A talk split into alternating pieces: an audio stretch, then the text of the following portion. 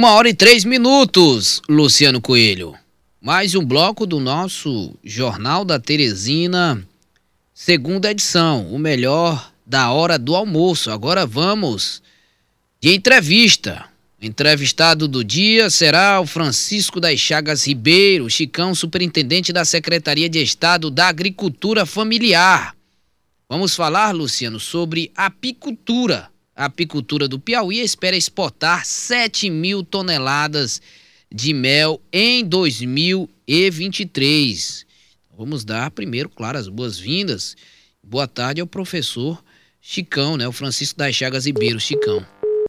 A ligação caiu, Lilian, era o 2. Muito boa tarde, Wanda, boa tarde. Luciano, todos os amigos que estão nos acompanhando aqui no Jornal da Teresina. Não sei se eu confundi, é, Chicão, que eu, tem um Chicão na, na UES, Universidade Estadual do Piauí, que é professor. Você também é professor? Não, mas não, não sou o Chicão da UESP. Eu ah. fui, já dei aula, mas atualmente estou fora da sala de aula. ah, então também na... é professor. Então também é professor. São dois professores. Chicão é da, é da Química lá da Universidade Estadual do Piauí. É outro Chicão, né? É, então a primeira vez, né, do, do Francisco, das Chagas do Chicão aqui na, na Teresina FM, como superintendente. Exatamente. Superintendente Estou estreando da, aqui no Estreando, seja muito bem-vindo, é, superintendente. superintendente da Secretaria de Estado da Agricultura Familiar. Aos, aos nossos ouvintes internautas, se tiverem perguntas, só destacar aqui através do nosso WhatsApp, para ficar mais fácil. É, pergunta, questionamento para o entrevistado aqui no WhatsApp. Né? Você pode enviar também seu questionamento através do Facebook, YouTube ou participar através dos nossos telefones. Pois não, Luciano? É, Só... primeiro as boas-vindas ao Chicão e já questionar sobre essa história do mel. O mel do Piauí, que é um, considerado um dos melhores do mundo, e o mel que é um produto de exportação daqui. Só que nós estamos num período, Chicão, que já parece que estão até antecipando o BR Robró, né?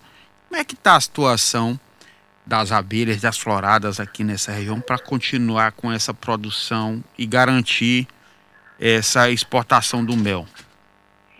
Tá, antes de responder, vou só fazer aqui uma, uma, uma atualização na minha função aqui na secretaria. Sim. Atualmente eu sou diretor dos territórios do semiárido, que é exatamente da região seca. Já fui superintendente, mas atualmente sou diretor, tá? E com relação à, à pergunta do Luciano, na verdade a apicultura no estado do Piauí ela, em todas as regiões do mundo, mas aqui no semiárido nordestino, ela depende é, diretamente das chuvas, porque depende das floradas, tá? Mas no Piauí, a, a, a região que mais produz mel é exatamente a região mais seca.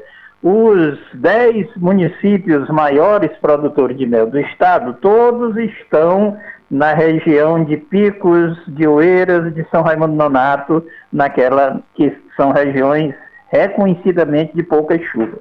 É claro que algumas floradas, né, floradas mais rasteiras, florada do marmeleiro, de outras culturas do primeiro, de outras árvores do primeiro semestre, que normalmente chove no Piauí, né, elas têm uma relação mais direta. Mas nós temos também outras floradas com pouca dependência da chuva, como é o caso do Mororó, que está florando agora, a própria Aroeira, que também inicia florada, a Camaratuba, que está também iniciando florada. Então, essas, essas árvores são árvores que floram durante o período seco. Tá? Elas não têm a mesma força que tem o marmeleiro e outras plantas que floram durante o período chuvoso, mas elas também permitem a colheita do mel, né? E é, elas estão sempre relacionadas com. Nunca aqui no Piauí a gente tem uma, uma planta florando sozinha. Sempre nós temos um conjunto de outras plantas que dá essa característica específica do mel do Piauí, que a gente chama de mel polifloral, um mel silvestre. Enquanto outras regiões do mundo, do Brasil, mas principalmente de outros países, tem mel puro, é, de uma única espécie, né? Mel do, do, do, eucalipto, mel da maçã, mel de plantas cultivadas. No Piauí nós temos o mel silvestre, cuja característica principal é essa mistura de várias floradas. É claro, a abelha separa planta por planta, mas na hora da gente centrifugar, de beneficiar o mel, a gente acaba misturando e dá essa característica específica do mel do Piauí, principalmente em sabor, em aroma, com cheiro diferenciado, né? Mas a própria cor, que é um atrativo para no mercado internacional, principalmente. Então esse mel amba, esse amarelo, cor de mel que a gente costuma chamar, né? É uma marca muito forte do mel piauiense. Checão, é, é eu, eu, queria saber, Chicana, se afeta a produção esse período agora de BR Robró, que esse período mais de intenso, Né? De acordo com a meteorologia, deve ser mais intenso, não é isso, Luciano? Este ano, né? Então, é, é a pergunta que eu gostaria de fazer também, é, Chicão. É, a previsão, inclusive, um acréscimo, a pergunta do, do Luciano Coelho. A, a perspectiva é otimista com relação à produção de mel para este ano, em comparação ao ano passado, devido justamente à possibilidade de um período de BR Obrol mais severo, digamos assim? Não, não, não, não vai, não tem aumento, mas também não é esperada grandes diminuições. Por isso que eu falei, as, os, todos, os, todos os anos, nesse período, quem está florando são plantas que floram no berrobrol mesmo, no seco, no período que não chove, né? Algaroba, todo, toda, todo agricultor e todo apicultor acompanha essas florações. Agora, o, ano passado ele foi diferenciado porque antecipou algumas floradas, choveu cedo, né? A, a presença de chuvas cedo ano passado, ainda no, no outubro, no novembro, de 21, já em várias regiões choveu e antecipou florada, por isso a gente teve aquela safra muito forte. Então, nesse ano, a tendência é manter aquela safra, manter no mesmo patamar aí, passando oficialmente, né? É, a gente, os dados oficiais sempre marcam um pouco abaixo do que na prática ocorre, porque muitos municípios que produzem pouco não aparecem nas estatísticas do IBGE. Mas quando junta essa quantidade de, de municípios, dá uma produção significativa. Então, o ano passado, que com certeza passou da, se aproximou de 8 mil toneladas, alguma coisa desse tipo, né? Esse ano a gente caminha na mesma direção, embora tenha tido alguns problemas no início do ano, mas agora na, na seca não há previsão de perda de floradas. É, Luciano, temos, temos uma, uma, participação aqui popular, Luciano. Depois da participação, Luciano completa com outra pergunta. É o Sofieri, Sofieri Marcan Luz, é, Chicão. Ele pergunta: é, além do mel, é também vendido são, são vendidos também derivados do mel, como veneno, é, é isso mesmo? Veneno da abelha para a indústria farmacêutica, porque o Brasil ainda não tem tecnologia para beneficiar esse produto e para quais doenças? Tá. Então, uma pergunta sobre a, a apitoxina, que é o veneno de abelha, que é um dos produtos mais valorizados da abelha, tá? A abelha, além do mel, que é o produto que tem menos valor, mas é o mais conhecido e é o mais vendido e o mais consumido do mundo, produz também a própolis, e produz também o pólen, produz cera, produz geleia real e produz o seu produto mais nobre, que é o veneno.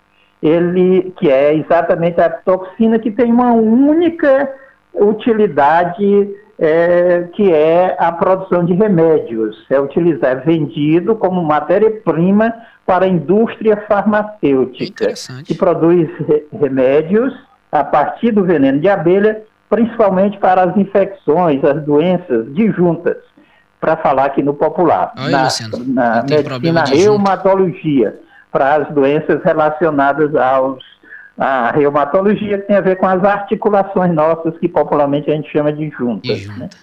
Por que, que é difícil beneficiar? Porque a indústria farmacêutica é uma indústria bem complexa, né? Você, de um lado, você está tá, tá manipulando um produto que é veneno, o próprio nome diz, veneno de abelha, que é a toxina. Então requer um conjunto de cuidados e um conjunto de normas, tá? E a indústria farmacêutica também é uma indústria fechada. Só as grandes farmacêuticas internacionais, multinacionais, manipulam e produzem os, os remédios à base de aptoxina. Nós não temos nenhum laboratório brasileiro produzindo esses remédios utilizados aí na reumatologia à base do veneno de abelha. Por isso essa complexidade. Mas não é coisa do outro mundo também. Recentemente, a Codevar aqui, que é a Cooperativa de Desenvolvimento do Vale do Rio Piracuruca, que tem sede lá em Piracuruca, mas que tem atuação em Brasileira, em Batalha, em Esperantina, em Cocal, naqueles municípios ali do Vale do Rio Piracuruca, né? Nós montamos, foi montado com a ajuda do governo do estado, inclusive aqui da nossa secretaria, um laboratório de beneficiamento dessa toxina, que, que fica no interior lá de Piracuruca. Tá? E lá está sendo, já tem inclusive documentação, está documentado o CIF, aprovado pelo Ministério da Agricultura.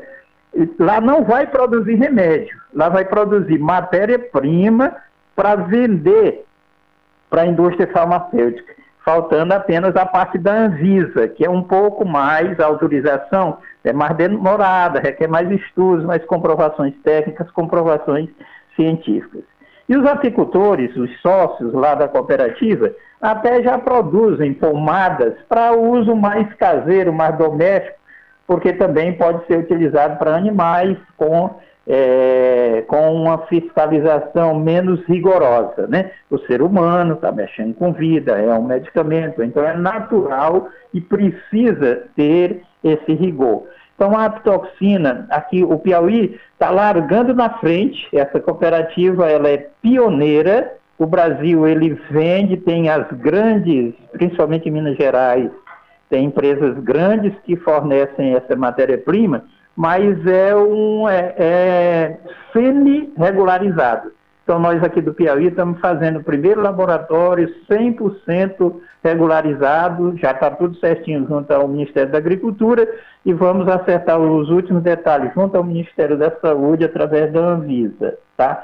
E, portanto, o, o pólen, aliás, a apodoxina, que é o veneno de abelha, vai se juntar ao mel, ao pólen, à própolis, a própria geleia real, que já é vendida aqui no Piauí, mas em números pequenos, né? E fechando assim o ciclo.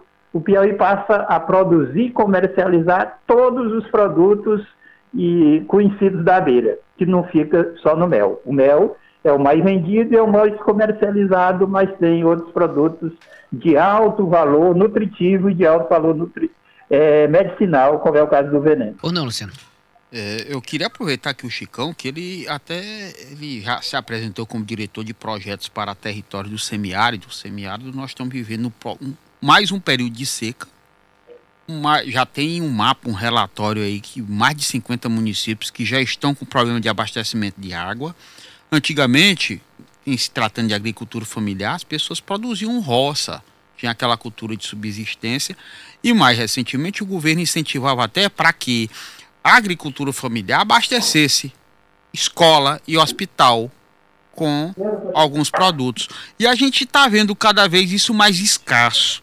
Tem algum projeto para convivência e para desenvolvimento das famílias que atuam, que moram, que vivem no semiárido, principalmente agora nesse período de estiagem, Chicão? Sim, temos. Ah, é, esse é um fato o semiárido sempre vai ter seca, sempre vai ter estiagem, né? Sempre teve, uns anos mais, outros menos. Então a grande jogada é conviver, é adotar tecnologias apropriadas a essa região. Então hoje a gente diminui esses plantios de roças, a gente aumenta o criatório, principalmente de cabras, as próprias abelhas, cabras e ovelhas em algumas regiões, e a gente foca nos quintais produtivos. O, a com a utilização do reuso de água, nós implantamos já mais de 200 projetos onde se utiliza toda a água é, do banho, da lavagem de pratos, menos a, menos a água de fossa, ela é reutilizada para molhar plantas, né, verduras, fruteiras e outras plantas e até para dar água para alguns animais. Então hoje a gente tem essa tecnologia, que são os sistemas de reuso de água, com aí em torno de 4, 5 mil reais por família se monta um sistema desse, incluindo caixa d'água, uma, uma placazinha de energia solar para rebombear essa água e o filtro bi biológico, né, que é um filtro simples, feito é, manualmente nas próprias comunidades. Então, a, a, a Secretaria hoje foca nesses, nessas é, alternativas, certo? É, criar mais, plantar menos.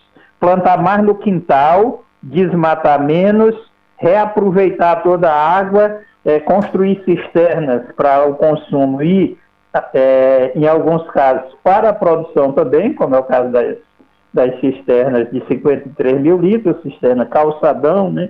E por aí vai. Tá? E, Chicão, importante... aquele projeto das cisternas acabou? Eu não vi mais aquelas cisternas que o governo incentivava, tinha até umas que foram abandonadas que estavam derretendo no sol quente.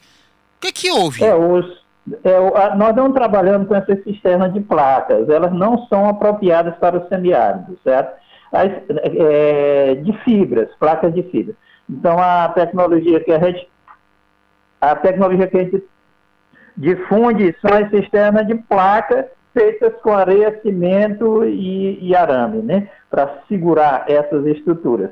Então ela teve sem orçamento ultimamente, mas está retomando, aquele projeto né, é, de construção de cisternas. Então, nós vamos entrar forte esse ano mesmo. A gente já volta a construir números consideráveis e no orçamento de 2024 está sendo proposto mais recursos né, para a gente retomar certo, a parte das cisternas construídas nas comunidades.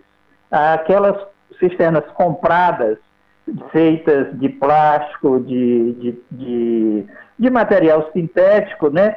Elas, elas dão certo nas regiões mais frias, mas elas são inadequadas e inapropriadas para esse nosso semiárido de temperatura aí acima de 35 graus. nesse projeto nesse projeto de criar mais e plantar menos, a gente, até por conta também do, semi, do, do, desse período de seca que é cíclica, a gente não pode ter uma escassez de alimento ou o aumento do preço desses alimentos por uma produção menor? Não, porque tem outras regiões que são produtoras de grão. O Piauí, nesse aspecto, ele é bem dividido. Os cerrados, todo dia aumenta a produção de grãos, certo? Embora é, nem todos os grãos vão para alimentação humana, né? Mas tem lá um celeiro de produção vegetal. O semiárido, mesmo que a gente queira, não vai conseguir, tá? O máximo que se pode produzir são fruteiras, como o caju e outras frutas resistentes a frutas, fruteiras que não dependem tanto da água. Aí é porque a gente fica quase que sem escolha, nós não temos outras alternativas. Nós vamos, a tendência é se aumentar é, a, o consumo de proteína animal, certo? E em, em, detrimento do consumo de proteína vegetal. Embora os, os, as grandes correntes da alimentação é, mostrem que a alimentação vegetal é mais saudável, né? mas é uma questão mesmo da natureza empurrando a gente nessa direção. Mas o piauiense, via de regra, ele foi grande consumidor de carnes, vamos dizer assim, de galinha, de porco, de cabras, de ovelha. Nós, por e pela nossa história, pela nossa tradição, somos grandes consumidores de, de carnes. E Chicão, você falando, eu me lembrei daquela feira que geralmente tinha, aquela feira da agricultura familiar, que vem aqueles produtos aí do interior, vem milho, banana, machixe, melancia, macaxeira, vem vários produtos que faziam as feiras, que é até produto que vem diretamente do produtor. Como é que a gente tem conhecimento quando a feira acontece, aonde ela acontece, até para a pessoa chegar lá, comprar diretamente, é um produto mais fresquinho, também às vezes também é mais em conta, dura muito mais. Vocês fazem essa divulgação, tem uma programação, um calendário, como é? Temos, nós podemos passar para você. Nós temos agora aqui uma superintendência de comercialização que está retomando essas feiras no municípios, nos municípios, nas comunidades. E aqui em Teresina tem um calendário. Ultimamente está virando moda a, a, feira lá da universidade, que é de 15 em 15 dias, lá em frente à biblioteca, Mas... que é de produtos Que dia da semana, Chicão? nos, nos domingos, né? De 15 em 15 nós, no domingo. Isso. Nós estamos fazendo também nesses condomínios maiores, nós estamos na, na já no oitavo condomínio que aderiu a essas feiras loca, locais. Nós temos aqui um, o pessoal do que a gente chama do Cinturão Verde de Teresina, uhum. que são agricultores de Teresina e desses municípios, da Grande Teresina, Altos, União, é, Demerval Lobão, os municípios que estão aqui no entorno de Teresina, que são acompanhados aqui pela gente, tem, pela Secretaria da Agricultura Familiar, tem um comitê que se reúne e organizam a participação dessas feiras, certo? Aqui também a gente faz no próprio pátio da Secretaria, na, é, vamos retomar nas praças, nas principais praças.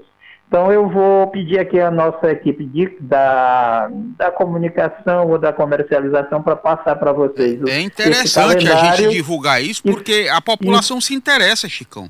É um produto que vem diretamente do produtor, tem um preço bacana, é um produto orgânico, é um produto que você. Aquilo que você compra no supermercado, geralmente ele passa por câmara fria, né? Aquilo isso. com a quintura que nós temos aqui, pouco tempo o produto está estragado. É você compra um produto desse vindo diretamente lá da roça, lá do produtor, demora uma semana aí ou mais e é um produto muito mais gostoso, muito mais aprazível, vistoso. E eu e queria até perguntar para ti também, como é, você falou aí que estão indo para é, é, condomínios. Como é que o condomínio Sim. pode se habilitar para solicitar que haja um dia de feira no condomínio? Não, é só se tiver uma organização ou um número é, de famílias de 100 para frente, é só avisar para a gente. Acima de 100 vai... famílias, o condomínio acima de 100 famílias pode fazer essa requisição junto à Secretaria de Agricultura Familiar. É isso? Isso, exatamente. A nossa equipe vai ver a estrutura, nós apoiamos essa estrutura com barracas, com embalagens que, que ajudem, com, com é, as famílias já vêm com seus produtos orientados, né, com alguns que precisam de de embalagem, vem em embalagens adequadas, né? Já tem uma, um trabalho junto com a DAP para evitar de trazer algum produto que não esteja. Todas essas feiras são do que a gente chama é, produção da transição agroecológica. Eles estão saindo do convencional e indo para a produção orgânica. Nem todos estão certificados ainda, certo? Tem um período que é, a gente chama de período de transição. Chico, tá? recebe encomenda, recebe? Por exemplo, vem todos é. esses produtos. Aí eu sei que tem uma feira de 15 em 15 dias ali na universidade, como você falou. Eu tenho como pegar contato de alguém, encomendar e dizer assim, olha, eu quero uma dúzia de banana, 10 espigas de milho, um quilo de feijão verde, duas melancias. Eu tenho como fazer uma listazinha e pegar lá na, na, no domingo, no dia da feira? Tem, essa daí é a, a gente chama de Quitanda Virtual. É um programa nosso, né, um projeto nosso, que tem um card que é, esse grupo passa para os clientes. Você faz o seu pedido e marca o dia de receber. Essas entregas aí são nas sextas-feiras, no estacionamento da Ponte Estaiada, certo? Uhum. Esse grupo que faz essa entrega. Você faz os pagamentos por Pix ou outra forma de pagamento. Então, todas as sextas-feiras, pela manhã, tem essa entrega. Você pode, na quinta-feira, fecha os pedidos. A gente divulga numa plataforma aqui da SAP, né? O valor de cada um desses produtos. Ovos, galinha batida, cheiro verde, farinha, mel, outros produtos, já que nós começamos aqui falando do mel, né? Outros produtos, então, machixe, estão tudo, estão tudo lá. Coco, feijão verde, é Estão bom. todos lá nesse cardzinho. Pega qual o endereço, Chicão, para acessar a, a, quitanda virtual? É, eu vou, eu lhe passo aqui para o no pra, contato que eu tenho produção. de vocês, aqui depois da entrevista, que Pronto. eu não, não, não eu tenho, também... eu estou inclusive em outra sala. Vim também. aqui para uma sala dos transportes, Pode porque ser a nossa sala lá estava bem movimentada hoje. Pode passar para a nossa Lilian Oliveira, que eu também tenho interesse em olhar o é preço é um negócio interessante, até é. porque você também cria o um, uso da tecnologia para ajudar lá o pequeno agricultor e, e, quem adquire esse tipo de produto é um produto natural, bem mais fresco. muito é, mais aprazível. Cria, e cria esse contato direto entre quem produz e quem consome. Como Sim. são produtos aqui de perto, né? Você pode até fazer uma visita um dia para olhar como é produzido, certificar-se da produção, confirmar que não, não usa veneno e nem outros produtos que podem deixar resíduos e comprometer a sua saúde. Tá? São agricultores do, como eu disse, né, e hortifruti granjeiros da Grande Teresina, aqui de perto. Algum deles do Soninho, do Árvore Verde, desses dos, dos assentamentos aqui do entorno de Teresina. Muito legal. Muito obrigado ao Chicão, eh, na verdade, corrigindo, né? diretor de territórios da Secretaria de Estado da Agricultura Familiar. Falamos sobre apicultura e vários outros assuntos cisternas, produção agrícola familiar. Muito boa entrevista, Luciano, com o Francisco das Chagas ah, Ribeiro. O Chico o é qual um sommelier de mel, né? É, qual um sommelier de mel. Muito obrigado, Chicão. Tá, nós estamos à disposição, eu vou passar esses contatos, aí meu contato está aí com a, com, a, com a equipe, com a sua equipe, né? E a gente pode ir complementando as informações que foram passadas aqui na medida que for. Até interessante, a gente, a gente se compromete em divulgar essa quitanda virtual, Chicão, e também os dias de feiras, que é interesse de toda a população em adquirir produtos cada vez melhores e que vem direto do produtor. Com certeza, até para revender também, né? Uma boa oportunidade. Muito obrigado novamente ao Chicão, a Ângela, viu, Lima? Pega, é, o, o Lilian. É, reforça aí com o Chicão, para ele não esquecer que já tem ouvinte pedindo também o contato do, do, do da quitanda, quitanda virtual, quitanda virtual, né?